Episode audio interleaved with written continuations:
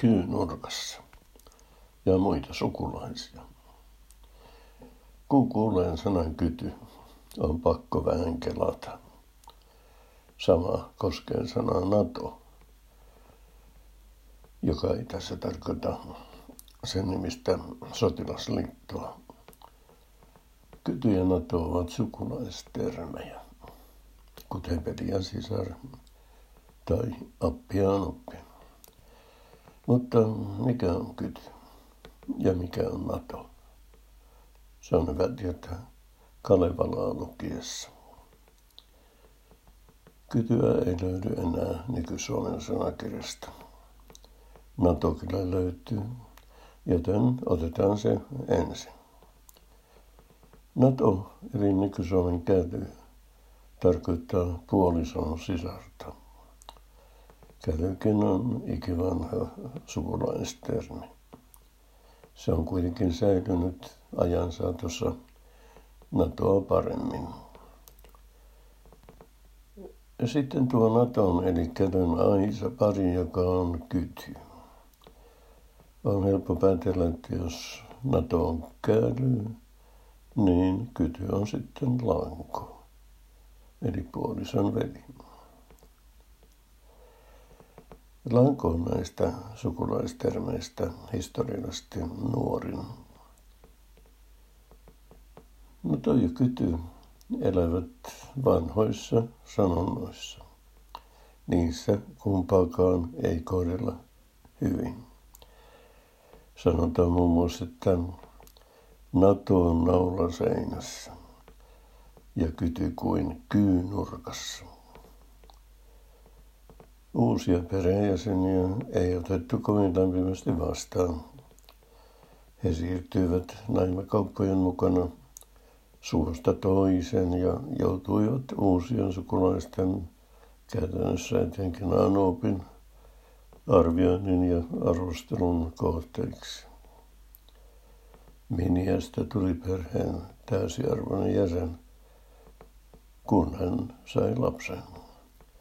Eli kun miehen vanhemmat saivat lapsen lapsen.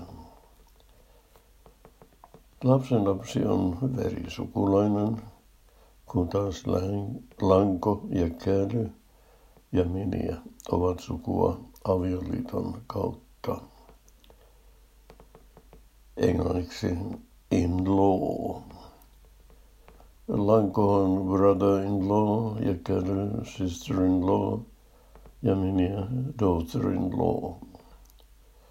Anoppi on miniel ja vävylle mother-in-law ja appi on heille father-in-law.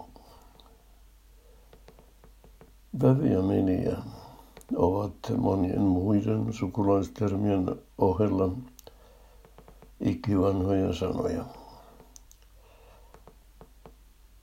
Kyty pani kelaamaan, mutta ei se vielä mitään. Ainakaan sanaan nepaa verrattuna. Mikä ihme jos mikään on nepaa. Se selviää oheisesta vanhasta asetustekstistä. Huoruudesta nepaitten eli veljesten ja sisarusten lasten välillä sakotetaan. Nepat ovat siis serkkuja. Serkkua tarkoittaa myös orpana. Pikkuserkkua on sanottu pikkuorpanaksi.